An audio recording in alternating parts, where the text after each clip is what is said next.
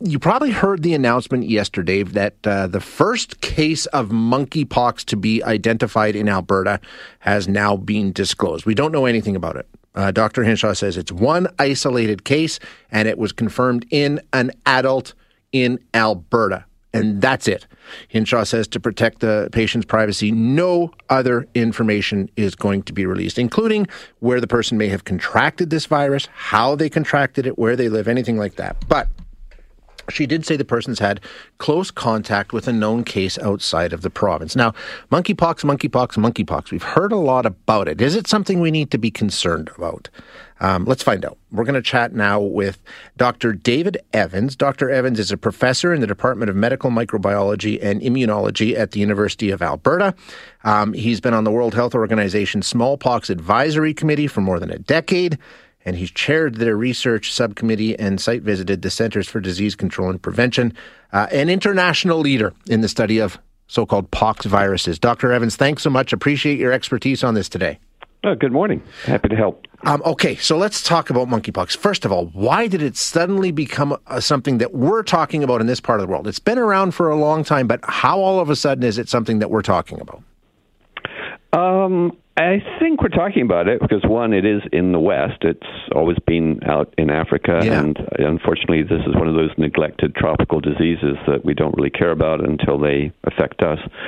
Um, it's the thing that's really a little different about it is the scale of the um, uh, outbreak. Um, you know what, what's typically been seen in the UK and Europe. Uh, someone comes back from a place like Nigeria or something, come home and they bring it with them, and Yeah. then maybe they get it, and maybe one person more gets it, and so there are these sort of little outbreaks now and then.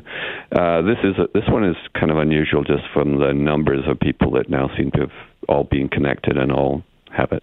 Now, I read a, a few days ago that they think um, the spread may have started from from a rave. I mean, how much do we know about how this sort of came to the West in, in the scale that this this particular outbreak has?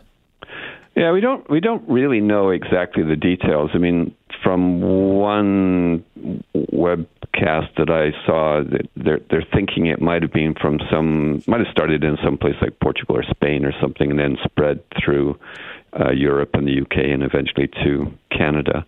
Um, you know, the virus is spread by. Um, uh, well, it's what's called fomites. You know, it gets into sort of dust and particles and spreads on your hands, or you might breathe droplets in if someone coughs on you.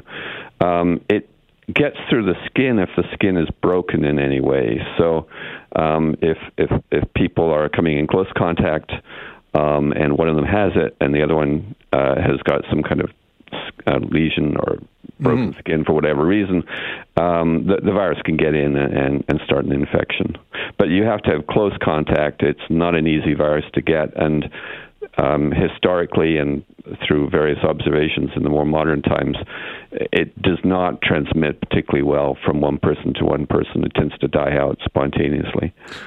Interesting. Okay, so I mean, uh, we, a lot of people I, I've spoken to are saying, "So is this an STI? Is this a sexually transmitted disease?" No, right? Definitely not. I, mean, it can be spread that way, but that's not the primary way. I mean, we don't want to go down that road.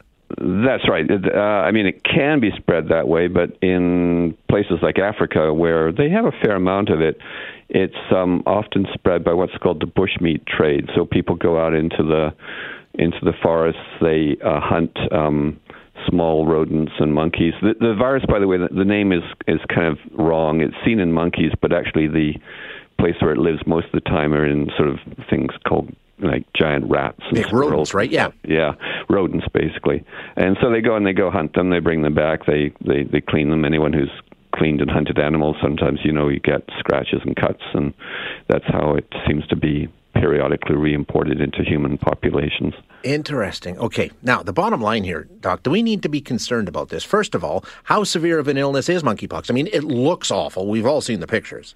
Yeah, it looks it looks terrible, but um, realistically, it's in most cases it's a fairly self-limiting disease. Um, uh, you, know, they, they, they recommend that a person who's got it should be kind of isolated away from other people for a few weeks, um, uh, and they mostly will get better um, on their own.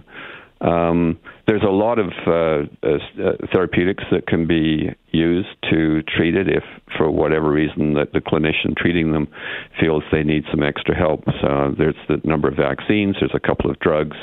Um, and they work pretty well. Most of those, well, all of those were actually developed over the last 20 years to um, in a sort of idea to have preparedness for smallpox ever came back.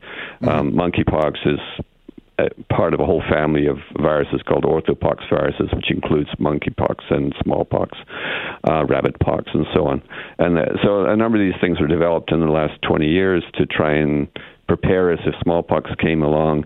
They also work against monkeypox, so those are available. And Canada has actually been at the forefront of getting them approved from at Health Canada. So we have those vaccines available, and they are being distributed. Um, we also have one of the drugs available uh, if needed. So we used to vaccinate for smallpox up until I think 1973, and then we stopped doing it.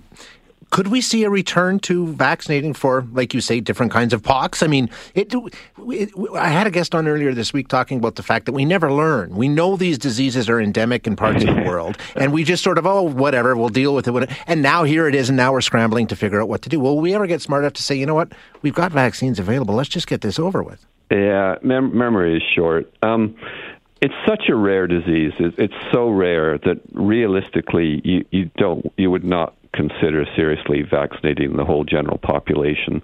Um, the vaccines are very expensive. They're, like anything, they might have a rare side effect. Um, and they're really not needed, especially for a disease like this, which, like I say, is is fairly self-limiting and, and not doesn't have much um, uh, epidemic potential. Um, so no, I, I don't see uh, us going back to uh, doing that with these viruses. Maybe for select populations, if yeah. you were, uh, but um, no, I wouldn't. I mean, to put this in context, you know, Canada's got uh, um, one case in Alberta. I mean, Alberta in the last. Um, you know 2021 yeah we have a syphilis outbreak i think it's still going on there was 2500 cases at one point mm-hmm. So, you know, if, if you're going to start focusing on uh, epidemic diseases, particularly um, uh, sexually transmitted one like syphilis, um, we've got other priorities that we should focus on. Um, uh, monkeypox, I think it can be controlled by uh, public health measures and with these other uh, tools we have at our disposal, but it's not going to require, um, uh, and no one would seriously recommend uh, vaccinating against this at this stage. All right, good stuff. There you go. Uh, some reassurance. Doctor, I really appreciate your time. Thank you so much for joining us today. Okay, sure. Uh, uh, thank you for your interest. Yeah, you bet. We'll chat again. Thank you. Yeah, yeah. Bye bye. That's Dr. David Evans uh, from the University of Alberta, Department of Medical Microbiology and Immunology. And there you go. Um, like he said, there, there's bigger fish to fry. We talked about syphilis yesterday in the new rapid test program that's been brought in in Alberta and how successful it was. But part of the reason it was so successful is because it identified so many cases. Um, it, the case, the number of syphilis cases in Canada and in Alberta has absolutely skyrocketed over the last 20 years. So he's right. You know, there there are um, diseases and illnesses and viruses and things like that that are uh, of much larger concern in Canada right now than monkeypox.